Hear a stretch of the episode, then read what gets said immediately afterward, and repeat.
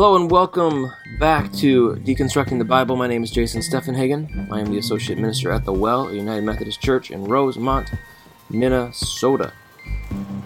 So today I want to title this episode 70 times 7. And now some of you Bible scholars out there, some of you Bible nerds are going to go, Oh, I know exactly what he's about to talk about. And others of you have no idea. So for those of you who have no idea, I'm going to let the tension hold for a little bit 70 times 7. But I'm going to start with a little story. So, my brother Joe and I were born about 18, 19 months apart.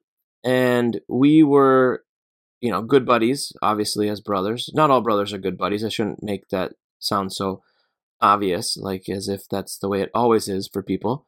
But my brother and I were pretty good friends. We, we enjoyed hanging out together. But we also were very competitive. Our house was a very sports oriented house. There was a lot of competition in the house. And something that is maybe helpful to know, and we've spoken publicly about this, so I feel comfortable sharing this story because my brother and I literally sat on stage in chapel a little while back and we talked about this when I was at Bethel. Uh, so, my brother Joe was born with cerebral palsy on his right side. And so he has limited mobility of his right arm and right leg and uh, but that never stopped Joe. Joe was always uh, playing sports with the whole neighborhood crew, and we had about eight boys under the you know all within three years of each other. I was gonna say under the age of ten. Well, yeah, at one point we were all under the age of ten. Now we're all under the age of you know forty one. Uh, I just turned forty a week ago. So anyway, I digress. There were eight of us, all within three years of each other. Nine of us, if you throw in the other guy that was two years older than me. And so we had a very fun, lively neighborhood group of boys. We played a lot of sports, basketball, baseball. We played rollerblade hockey, played football. Uh, we played night games, kick the can, um, tag. We had this, you know, tag is always tough when you're like getting to be a little older, right? Because people get fast and it's hard to catch people. So we, we played a game called ball tag, which was basically you had a Nerf ball and you could throw it at someone. And if you hit them, then they were it with the Nerf ball. And so it made it so that the slow people could catch the fast people because they could throw hard. So anyway, we had night games. Um, we just played, played, played, played, played. And my brother Joe kept up with everybody, uh, despite whatever physical limitations he may have had that never got in the way of anything. My brother Joe uh, wrestled in high school on varsity. He played football. Uh, he was a good baseball player. He still is a great pickup basketball player. Uh, so my brother Joe uh, had some limitations, had some potential struggles, but never let that define um, who he was. And and also, uh, you know, his story is a really dynamic and beautiful story. So I say all that because the competitive nature of our household led to some instances that didn't need to be competitive but were. Um, playing cards, playing ping pong, playing round robin ping pong with the entire family. You know, times when we're all just having fun, but things uh, were competitive. My brother Joe also had uh, a little bit of a temper. He didn't like to lose, didn't like to feel uh, less than. And so there was a a struggle at times um, when things got a little competitive. They would get a little heated. There'd be a little name calling, and then Big Brother Jason was not innocent in this. Big Brother Jason liked to antagonize, liked to intimidate, liked to be a little uh, needling at times. I knew what buttons to push in order to get my brother to react, and so I was pretty subtle at it, pretty good at it. You know, as I got older, my parents and others informed me that I wasn't as subtle as I thought I was. Uh, but still, I was pretty decent at pushing the right buttons and getting my brother to kind of fly off the handle. So, fast forward to I'm now married and living in Tennessee, and I'm visiting family up in Minnesota. And my brother and I are at my grandparents' house, and we have a fun night eating spaghetti, you know, chocolate cake with peanut butter frosting and, night and vanilla ice cream, which is our family favorite. It's the go to for every birthday. If you haven't had chocolate cake peanut butter frosting, you need to try it. It's amazing. I digress again. So, we're hanging out, having a good time. We go downstairs, play a little ping pong. It gets heated, it gets a little weird. I'm like, Joe, stop overreacting. Stop making a big deal of this. It's not a big deal. And he yells at me, I don't tell me what to do. Da, da, da. We kind of have a moment, right? Well, that night we were driving back to my parents' house, just he and I, and I wanted to confront the tension that was experienced at my grandparents' house. And I was like, Joe, like, we got to talk about this. And my brother lit into me in a way that I will never forget. He's like, I don't need your lecture. I don't need you to tell me what I can and can't do. I don't need you to do, do, do, And he just starts going off about how you think you're so perfect and you think you're so amazing and you think you're always right. And I'm like, yeah, I do think I'm always right because I am always right, which obviously isn't the truth, but yeah, you know, 20s.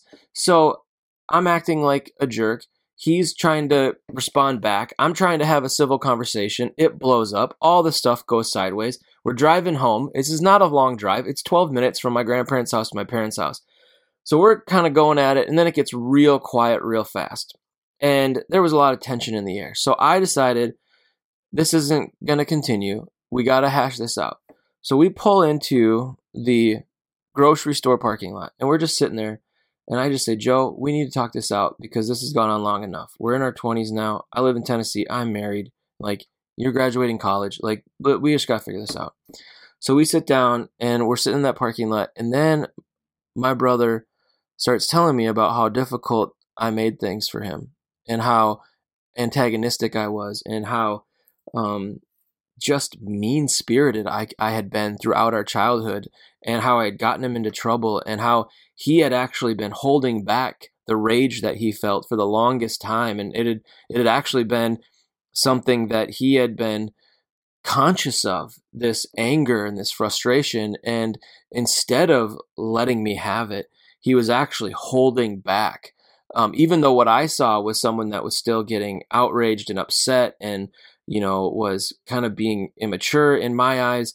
What he was experiencing was uh, was someone who was trying to keep the tide um, from hitting the shore, and so I, in that moment, had this you know realization that like, man, like I I have a lot to apologize for, and so you know I just told him how sorry I was, you know, and how I I just apologized. I just said I'm so sorry, and he, you know, he started crying. I start crying, you know. So here's these two grown men sitting in a parking lot of a grocery store um, at 10 o'clock at night, and we're both crying our eyes out, apologizing. He starts apologizing for not always being nice and being rude, and and I'm like, you don't have to say that, and he's like, no, I do. And so now I'm like, I forgive you, and he's like, I forgive you too, and we're crying and crying and crying, and like we just have this moment, and then we decide, you know, all right, let's uh are we, are we good? We, we dry our eyes and we, you know, we uh, hug it out and then we decide, you know, let's go back to mom and dad's. And, and so we head back and, and it was this beautiful night where we really owned a lot of what we had been through in our childhood, a lot of what we had been through as young adults. And we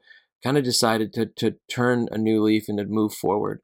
Um, now, it'd be really great if I if I could give you this picture of like you know, if you have this moment where you forgive each other and you it out in a parking lot, and then the rest of all, you know, history, the rest of time with that relationship is better, you know, that that would be great, but it's not the case. So we had moments, we still have moments where we get on each other's nerves. We say things we don't mean, or we say things we do mean, but we say it in a way that's hurtful and and it comes across worse than we thought. And so we still get on each other's nerves. Sometimes Joe still overreacts in competitive situations. Sometimes I still needle him and give him a hard time for doing so and call him out for it, even though I know that's not helpful.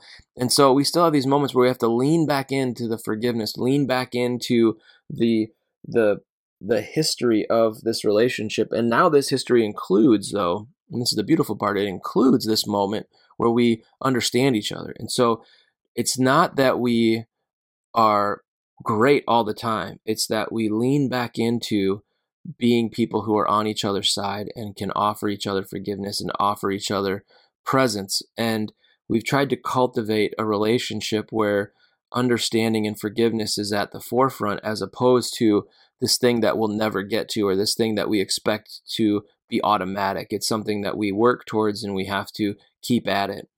And here's where it ties into 70 times 7. Because in Matthew chapter 18, Jesus is hanging out with the disciples and they're talking about all kinds of things. What do you do if somebody sins against you and does something to you? How do you confront that? You know, and Jesus says, if that happens, you got to go straight to the person And if they, uh, you know, if, if when you confront them, if they're honest about it and seek forgiveness, then you offer that forgiveness, right? You've that that that's worked, and you've gotten through to them, and they've they've owned what they did to hurt you.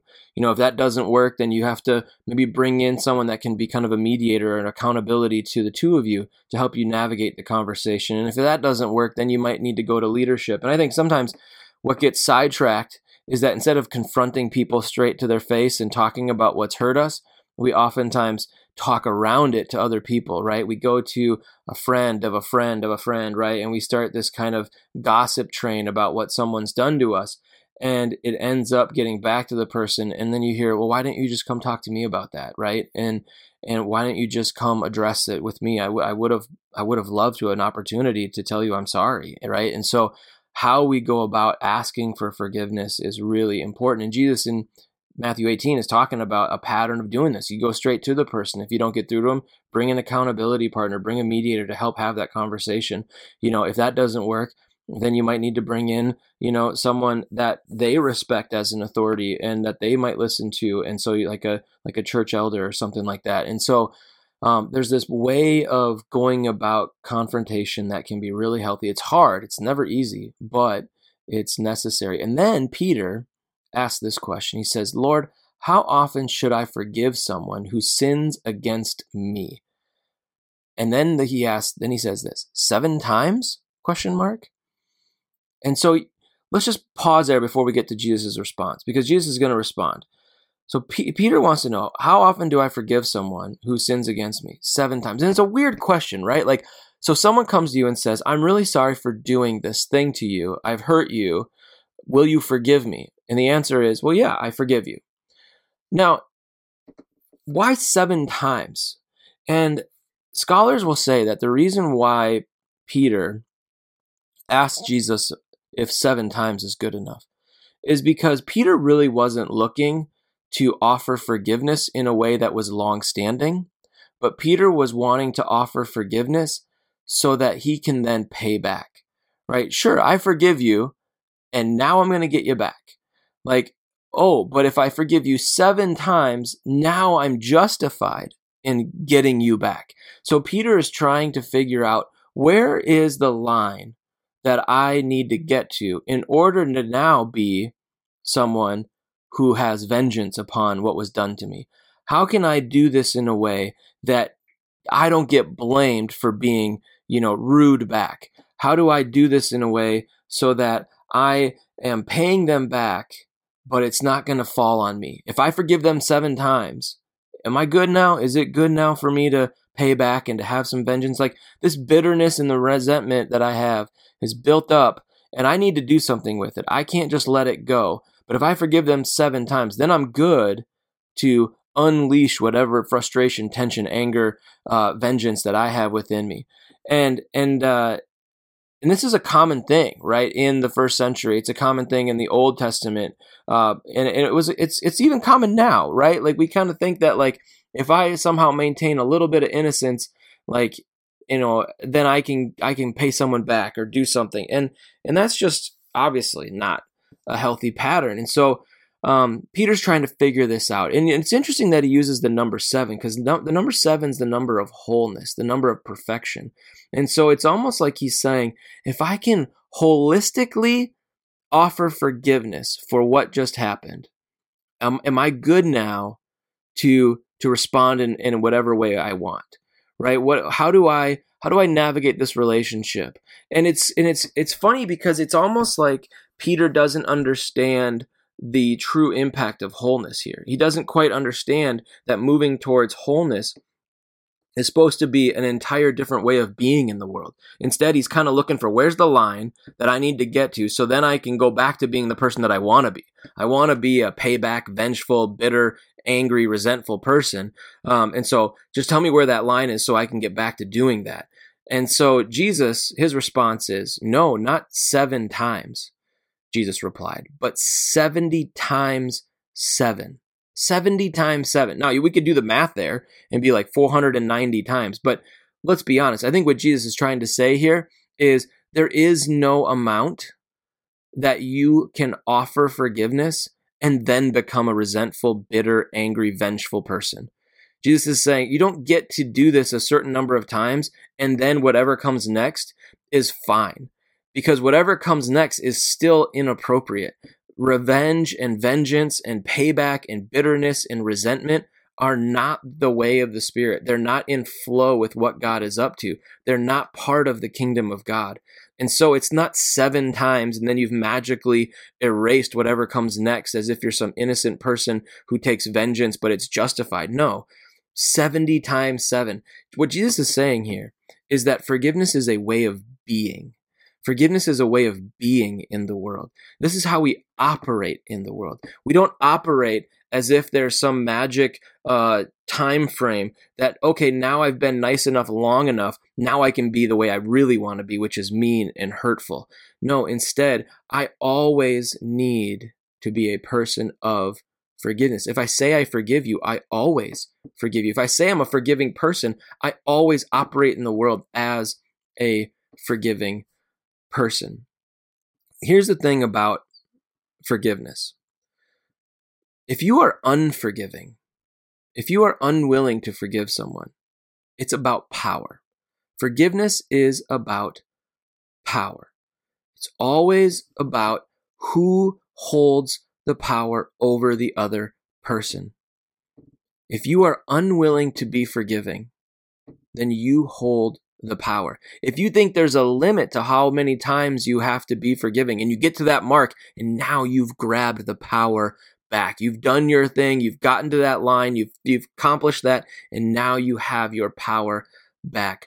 Being unforgiving is about power. It's about power. And what Jesus is asking us to do is to not play this hierarchical power game. Jesus is saying this this this forgiveness thing is so powerful because it's about power structures. It's about who owns who, who owns the power in the relationship. Think of it from a, a standpoint of, of money and debt. You know, sometimes we read the Lord's Prayer and we use trespasses, we use sin, but one of the, the NIV uses debts, right? It says, Give us today our daily bread and forgive us our debts as we also have forgiven our debtors. Now, one way of interpreting what's going on in the Lord's Prayer there is that there's this ability we have to hold power over others by not forgiving the debts that they owe us. We hold power. But if God is going to forgive the debts that we owe, we also should forgive the debts that are owed to us, which connects beautifully back into Matthew 18, where after Jesus says, not seven times, but 70 times seven, he tells this beautiful parable of a king who forgave a millions of dollars debt to a servant because the servant had no way of paying it back. And he had he had he just begged them his his his king can you please forgive this debt? And so what happens is the king forgives the debt and says yes go and uh, and live be released from this this no longer needs to have power over you you don't owe me anything but the man turns around and goes to a servant that owes him like a few thousand dollars, right? This man owed millions of dollars to the king, and this other servant owed that guy a few thousand dollars. But what does he do? He grabs him by the throat, demands instant payment, and even throws him in jail. The man pleads the same way that this guy just pleaded to the king uses the same language. Please, like, I need some more time. I want to pay it off. Help me. Instead, he says no, throws him in prison until the debt can be paid in full. Well, the king hears about this and he's clearly upset with this guy.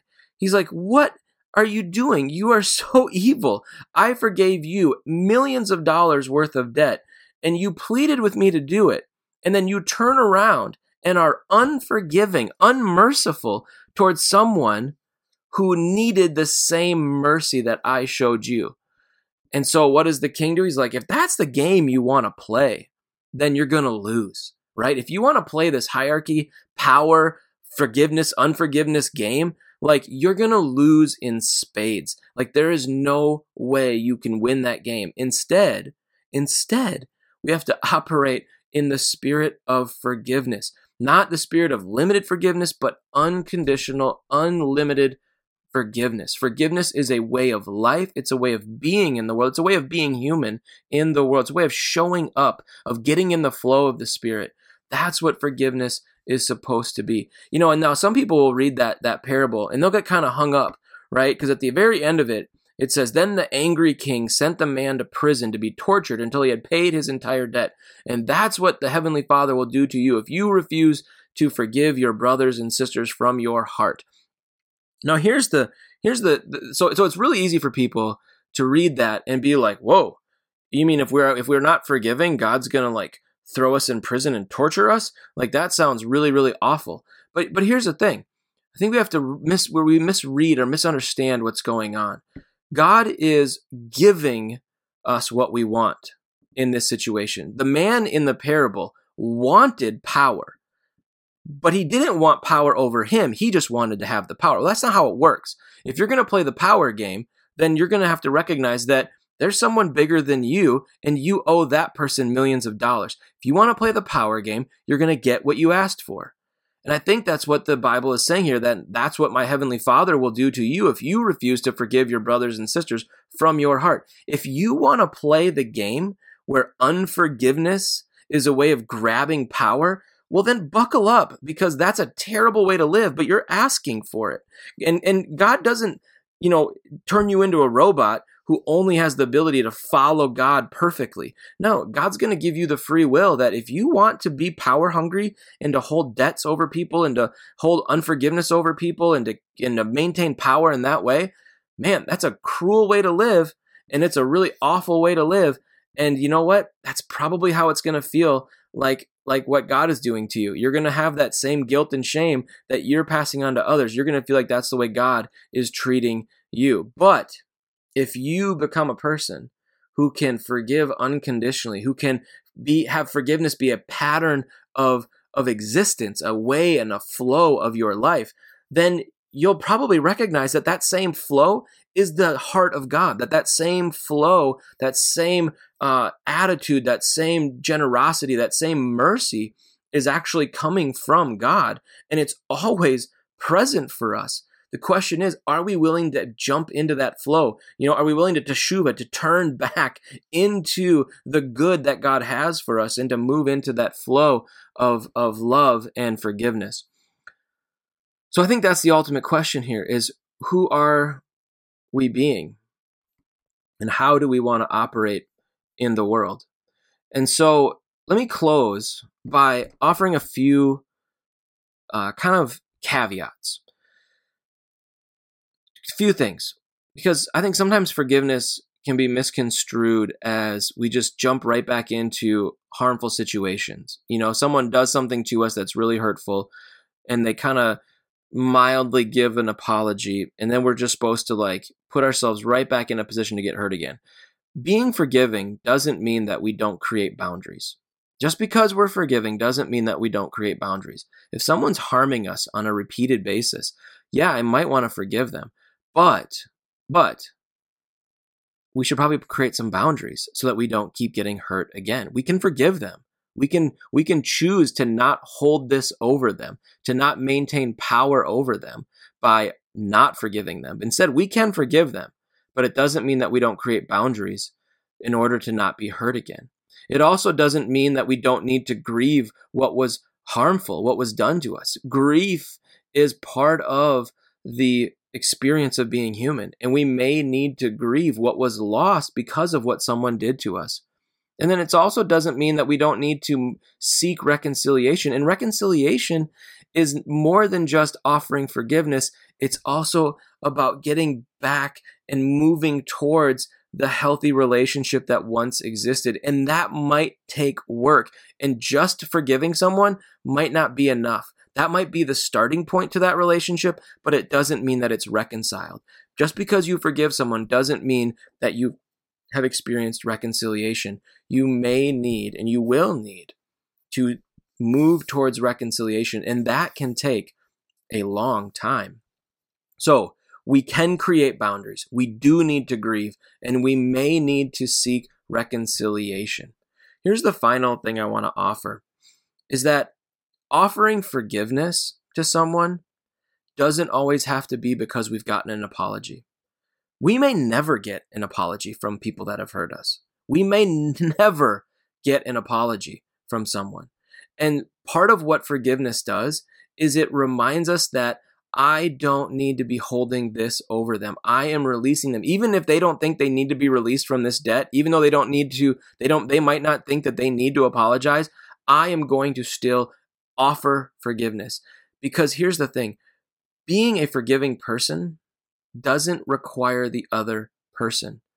Because forgiveness is not just about releasing someone else, it also releases ourselves.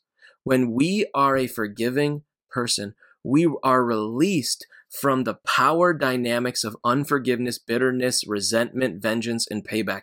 Re- revenge and bitterness and payback and resentment, those are shadows that we live in. They are clouds that hover over us, and they can just be exhausting, exhausting ways to live.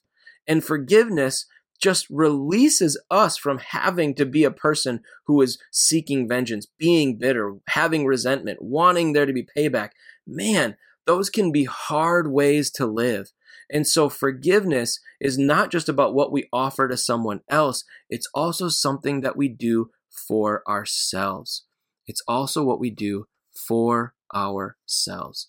Yes, we need to release someone from the debt that they owe us because of what they did to us. But also, we need to release ourselves. We need to live in freedom. We need to live in peace. We need to live in love.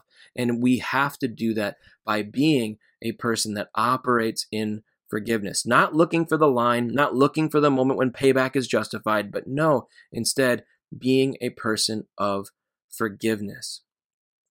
Now, this is this is impossibly hard, but it can be done it can be done through the power of the Spirit, and it can be done through healthy, dynamic connection with other people who can hold you accountable and love you in the midst of this journey.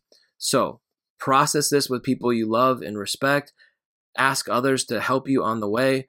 Uh, be a person of forgiveness. Be a person who gets into the flow of what God is up to, remembering that power over is never the way of love, but instead how we serve each other, how we release the debts from one another so that we can start moving towards reconciliation.